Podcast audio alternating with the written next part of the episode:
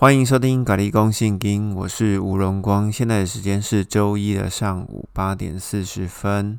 上一次我们有提到使徒行传的部分，提到第18章，我们还是要做一下前情的预告。保罗在第2次旅行传道结束了之后，他先回到了耶路撒冷去做复命。这个复命的动作呢，其实就是为了要把使徒行传第15章的结束的部分要做一个终结。那这个部分就是他们两组人已经说好了，保罗跟巴拿巴要对外邦人传福音，雅各、基法以及约翰对犹太人传福音。保罗回到了耶路撒冷就是为了这件事情。外面有救护车好，我们等他一下。保罗过了一段时间之后，就往加拉太地区出发，去兼顾众门徒的信心。为什么要去兼顾众门徒的信心？之前我们在加拉太书应该有提过这个部分。其实应该是从18章的23节可以直接接到19章的第一节，中间插了一段亚波罗的部分的目的，其实就是为了要介绍亚波罗是怎么来的，其实大概就是这样子。好，那我们今天就要进入使徒行传第19章，还是一样再次的跟各位建议，要拿出您的中文纸本圣经，下载数位的原文查经工具，然后准备一支好写的笔，可以打开节目的资讯栏，其实我有把大致上的大纲通通都已经写在资讯栏里面了，可以帮助您可以更快速的吸收跟了解到底我在讲什么那我们来看使徒行传第19章。亚波罗在哥林多的时候呢，保罗经过内地一带来到了以弗所，他遇见了几个门徒。18章的最后一段，亚波罗要去亚该亚，其实他就是去哥林多，如果说他要去亚该亚的话，其实他也在哥林多待最久的时间了，因为从以弗所直接可以搭船，就直接搭到间隔里，然后呢往北走一点点就可以到哥林多了。亚波罗在哥林多的同时，保罗经过内地一带。这一句话呢，其实就是使徒行传的第18章的23节，他经过了弗里加、加拉太这些地区。保罗到底经过多少地区呢？他从叙利亚的安提阿出来，会经过基利加、加拉太、弗里加跟亚细亚地区，这些地方都是地区哦。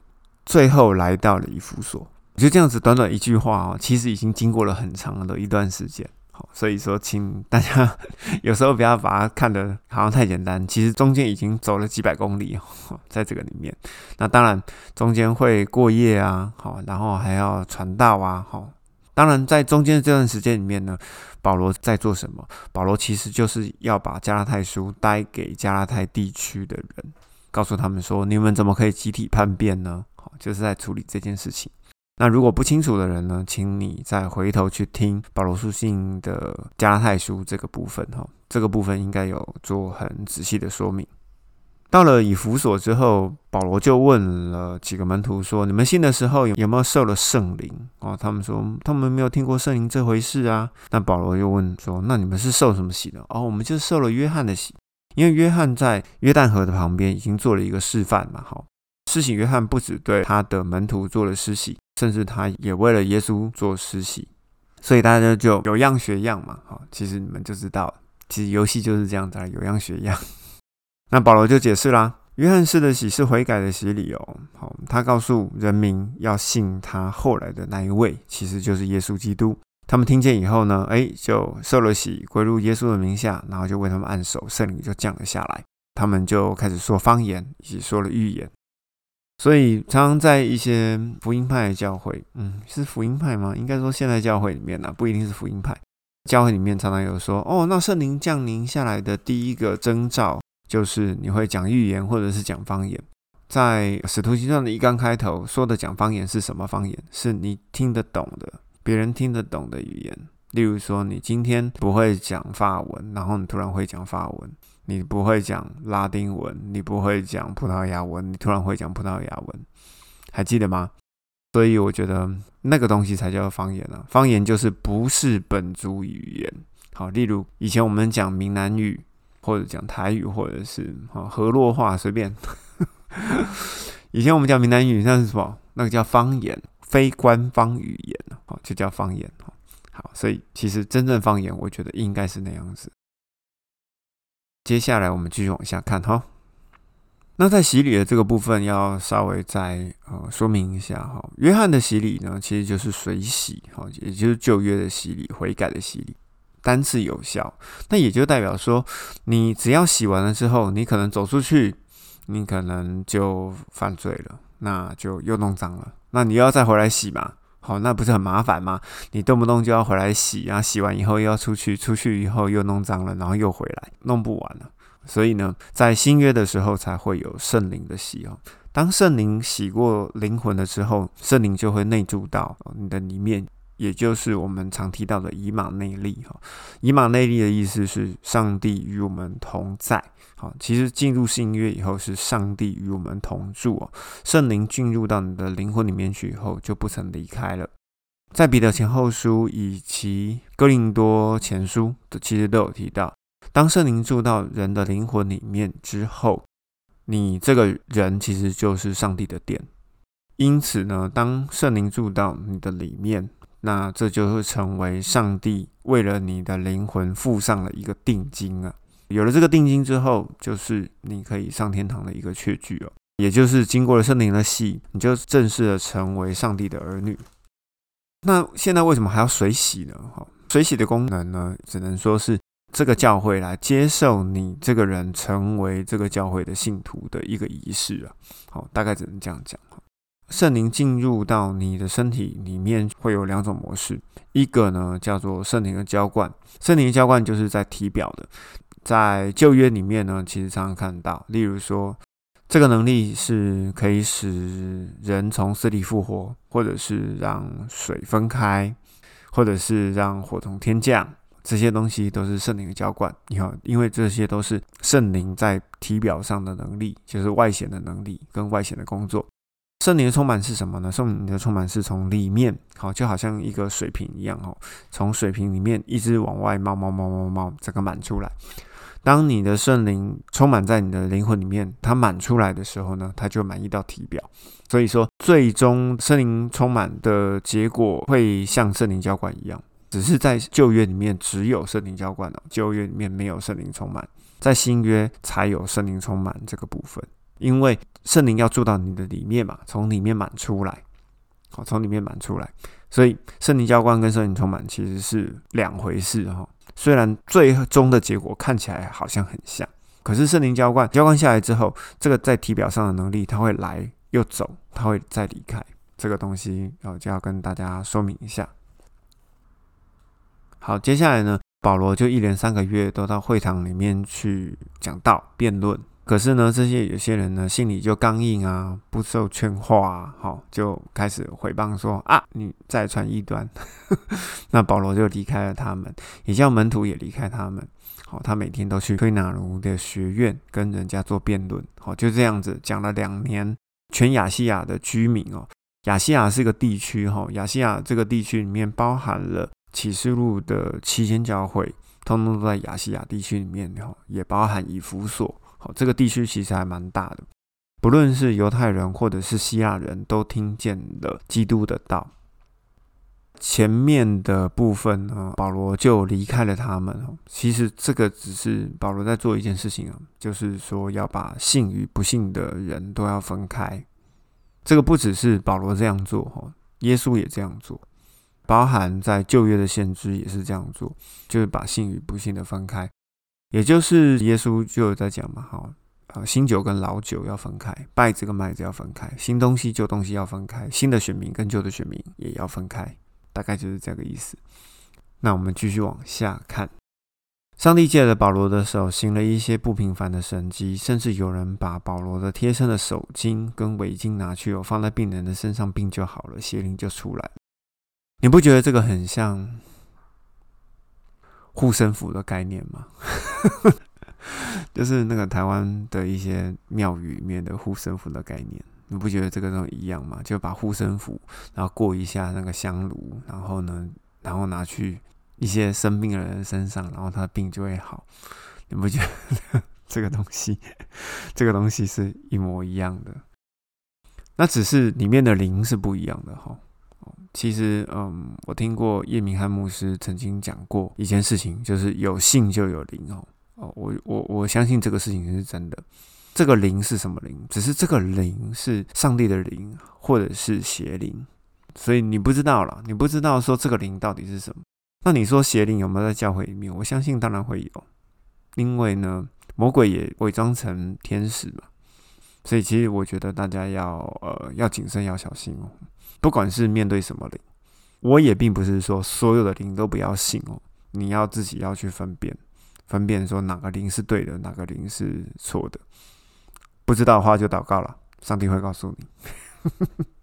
好，我们可以了解哦，这种护身符哦，这种手巾跟围巾这种想法，其实在世界上的信仰跟宗教里面都大同小异。也就是说，哪个生命厉害，哪一间教会厉害，我相信你也会看到，有一些基督徒他们也会去找说这个教会好像比较厉害，那个教会比较厉害，那就不就跟一些一般信仰的人哈，这个神明比较厉害，那个神明比较厉害，一样的道理。继续往下看哈，那个时候有几个赶鬼的犹太人周游各处，擅自把擅自这个字画起来哈，用耶稣基督的名向身上有邪灵的人说：“我奉保罗所传的耶稣的名命令你们出来。”他们就这样子去赶鬼了。有一个犹太人呢，士基瓦，也就是祭司长和他7个儿子呢，都做这件事情。邪灵就问他们说：“耶稣我认识，保罗我也知道，但是你们是谁呀？”好，邪灵就制服的那人，就扑倒他们身上哦，就制服了他们，胜过了他们。使他们赤着身带着伤从那个房子逃了出来，然后所有人都知道这件事情。我们就来想这件事情哦，到底为什么鬼会反扑？为什么鬼会反扑？很简单的讲哦，就是在13节讲的擅自用耶稣基督的名。基本上犹太人大部分都不信耶稣啦，好，简单就是这样讲。大部分就有样学样啊，好，所以我刚刚有讲嘛，好，护身符、手巾、围巾这个东西就是有样学样。当他们奉耶稣的名要来赶鬼的时候，为什么呢？鬼反而扑到他们身上？那其实很简单的，祭司长他们一定是没有经过授权。什么是授权？必须要口里承认，心里相信耶稣的救赎是对你有用的。相信他之后呢？那圣灵就愿意住到你的里面嘛，有了圣灵在你里面，鬼怎么敢扑上来呢？所以说我们就要知道这件事情哦。如果有圣灵在你的里面，基本上鬼是不太敢接近你的啦。好，应该这样子讲。所以这一群犹太人为什么会被扑，就是因为圣灵没有在里面嘛，所以没有经过授权。也许有人会问说，为何我们不能来赶鬼呢？哦，我最近才梦到一个赶鬼的梦。这是我第3次梦到蛮赶鬼的梦，不知道会不会真的赶到鬼。在福音书里面讲说，是因为你们信心太小嘛。好，在马太福音17章的19节、20节，那个时候就讲，门徒就问耶稣说，那为什么我们不能赶鬼呢？他说，因为你们信心太小。千万不要把那个第21节马太福音17章的21节一起放上来，因为这一类的鬼如果不靠的祷告跟禁食是赶不出来。这一句话其实是后来加上去的，好，我就直接跟你讲是后来加的了。啊，如果你不相信就算了，绝对不是靠祷告跟禁食哦。因为呢，如果你靠祷告跟禁食的话，耶稣也没有禁食啊，那他怎么赶鬼？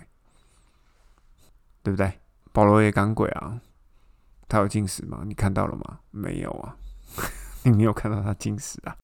所以那一句话禁食跟祷告是后来加上去的，请你千万不要把它放到里面来。你有了授权之后，赶鬼就是靠上帝的授权。那你为什么赶不了它？因为信心的问题。就这样子而已。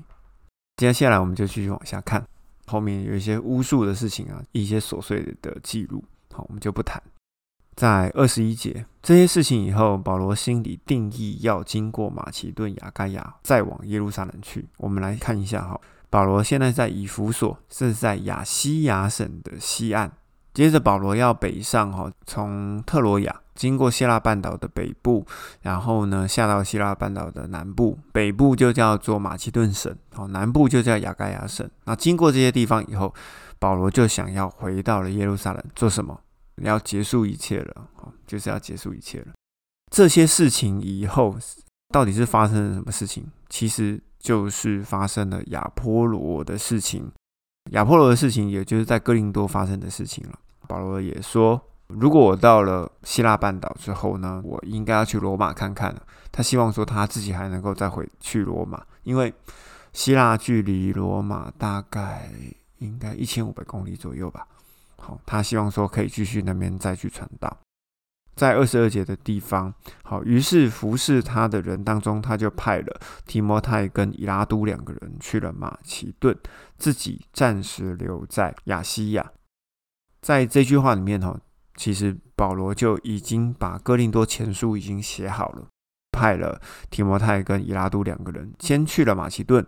我判断以拉都应该是留在北半边，也许是在腓立比，也许是在帖撒罗尼迦，不一定，但是以拉都应该是留在北边。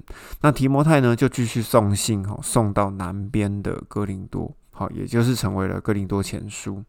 讲到这边，也就是告诉各位，接下来把使徒行传19章讲完之后呢，我们要来讲哥林多前书。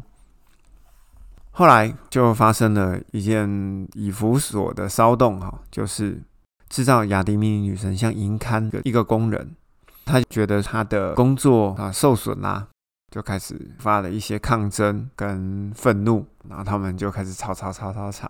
那这个故事，我想《使徒行传》的19章这边已经写得非常的清楚了，就不需要再多做解释，因为这一段就是平铺直叙了，没有什么真理的部分需要再做拆解的。好，那我们《使徒行传》第19章就结束到这里咯。接下来我们要讲哥林多前书，因为我之前就已经在看的了，但是我发现不是很好念，因为跳来跳去的。